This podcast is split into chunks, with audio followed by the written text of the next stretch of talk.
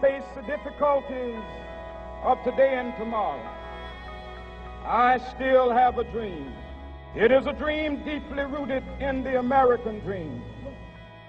This nation will rise up and live out the true meaning of its creed. We hold these truths to be self evident.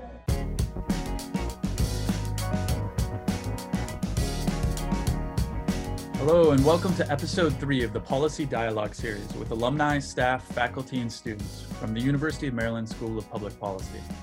The views expressed do not represent official positions of the school or alumni network. Our goal is to discuss policy solutions that can address and solve the current local, national, and international challenges we face. We are recording this on October 10th, 2020. My name is Evan Papp, and I graduated with the class of 2011 with a focus on international security economic policy. I'm currently the executive producer of Empathy Media Lab, which is focusing on labor, political economy, art, and culture. Joining me today is fellow alumni Sharice Davis. How are you doing? I'm doing well. Um, I'm Sharice Davis. I graduated from the School of Public Policy in December 2016. I did a dual degree program with my master's in public policy and my master's in business administration. While at the School of Public Policy, I focused on social policy. Great, great. And then what, what are you doing today? Uh, what, what type of work are you focusing on these days?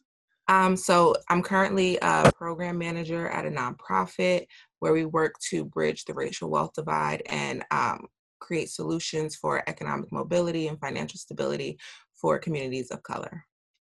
Yeah, awesome. And that's going to be the topic we'll be discussing today is going to be on racial inequality and the wealth gap. So citing a Hill article from September 24th, it's titled Racial Gaps Cost the Economy $16 Trillion. And the article was commissioned by Citigroup and it stated the study calculated the economic gains the country would have experienced if it had closed racial gaps in wages, education, access to housing credit, and lending to entrepreneurs. By far, the equitable lending gap was the largest contributor, calculated at 13 trillion. This could have been used for investments in labor, technology, capital equipment, and structures, and 6.1 million jobs might have been created per year, the report said. So, Sharice, since uh, this is one of the things that you're focusing on, can you talk a bit about the problem of the wealth gap, racial inequality, and uh, how you're uh, approaching this problem um, in your work day to day, and maybe discuss some uh, solutions that you're seeing? Sure. Um, so I think it's interesting that you cite that. One of the things that I feel like is important in working towards closing the ra- racial wealth gap is to ground all of the work that you're doing in data. Um, so it's important to note that when we talk about the racial wealth gap, we know that Black households own 10 cents of wealth for every dollar owned by white families. And for Latinx households, that's 12 cents of wealth for every dollar held by white households. And so we have to look at the things that are contributing to the racial wealth gap. And so one of the things you mentioned was the lending gap that is um, limiting the the success and the opportunity for black and latinx and minority owned businesses but then we also have to look at like things like the racial wage, wage gap um, so communities of color are earning incomes that are anywhere from 35 to 45% lower than their white peers for the same or equal amounts of work. Um, and I think that often people kind of attribute those things to deficits in communities of color without recognizing that these are like systemic issues that contribute to all of the inequality that we're seeing. Yeah, that's so true. And the this Citigroup report, uh, you know, focused on some solutions and mm-hmm. the solutions they offer is supporting diversity and inclusion initiatives from the top Right. Uh, recruit more Black board members I, on corporate boards, engage in corporate social responsibility, develop metrics to analyze, report, and react to this problem, and dismantle structural barriers to hiring Black talent. But do you think this is enough? Um, I definitely think that that's a start. One of the challenges that I see with diversity and inclusion in a lot of um, organizations is that they put these people in positions to kind of fill quotas, but they don't necessarily give them power to do things. Um, or they put people in decision making positions, um, but the actual authority that they have to recreate the systems and structures that they have internally that are leading to those inequities is non existent.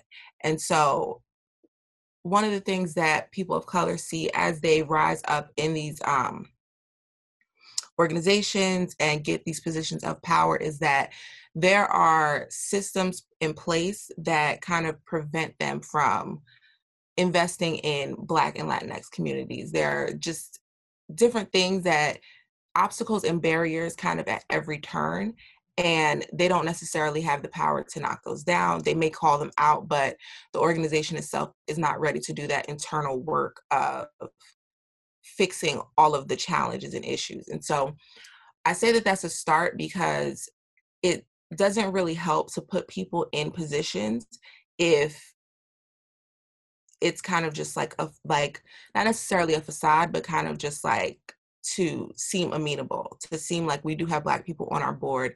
But when it comes to actually trying to challenge things that that create barriers for black people we're not actually addressing those or we don't give them the power to implement creative solutions or be innovative in ways that would facilitate more um, people of color in our organization or that would facilitate elevation for people of color once they kind of get in the door yeah, that's that's really helpful. Uh, the, what you mentioned about actually empowering these workers who do come in the door mm-hmm. and then the actually addressing some of the the more structural issues.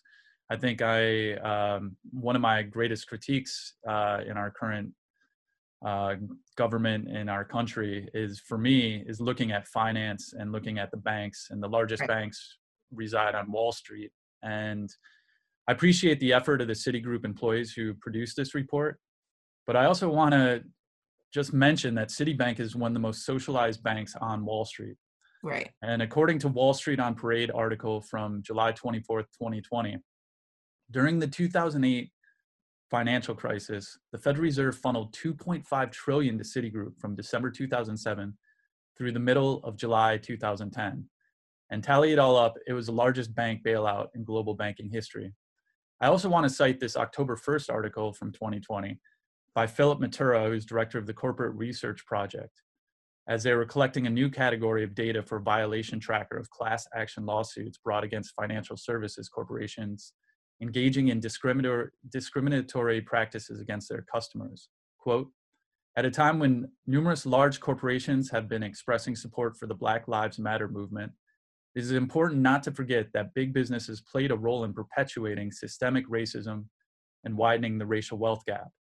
He goes on to say that they, his organization has identified a total of 30 cases in which banks, insurance carriers, and consumer finance companies paid a total of $4 million in settlements over the past two decades to resolve allegations that they charged higher premiums or interest rates to minority customers. Just looking at some economic policies that may be able to help address this racial inequality and the wealth gap. Uh, Sharice, do you want to begin uh, to to just kind of offer some general solutions as as you may see it?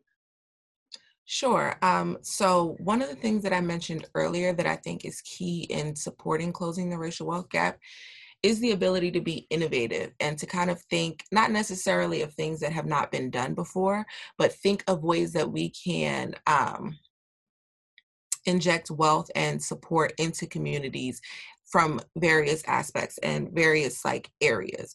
So one of the things that I think would be like supportive not just of communities of color but just in general especially considering that we're dealing with a pandemic there are a lot of people who have lost their jobs or lost income as a result of the pandemic and the support that we're seeing from the federal government has been a bit limited. Um, as we all know, like Americans got one um, stimulus check, and we've been kind of dealing with this pandemic since March. Um, there are people who have lost unemployment benefits who are kind of like now have fallen off that income cliff because the unemployment benefits have dropped down such a significant level. So, seeing things like suspended rent and mortgage payments at this time would be helpful, not just for communities of color, but for all Americans. Um, but I feel like specifically um, in communities of color where they're we're seeing most of the economic hardships and most of the economic impact being suffered they would definitely benefit from something like that.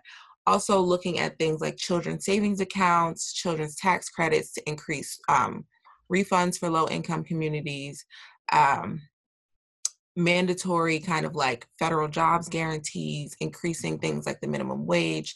I think like we need to be very specific about creating policies that target the communities that are most economically burdened and most economically impacted.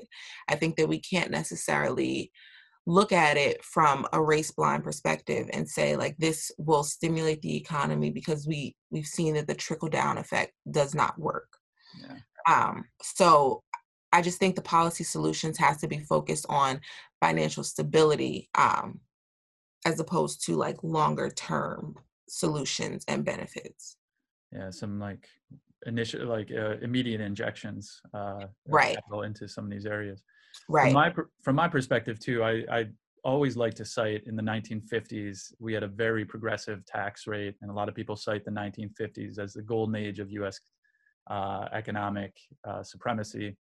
And at that time there was a progressive income tax of almost 90% I think some things with uh, a billionaire wealth tax, uh, reinstituting a larger estate tax for the you know less than thirty thousand families that actually would have to pay for it, uh, and a well-funded IRS targeting um, that that's actually able to ensure that everyone is paying their fair share of taxes.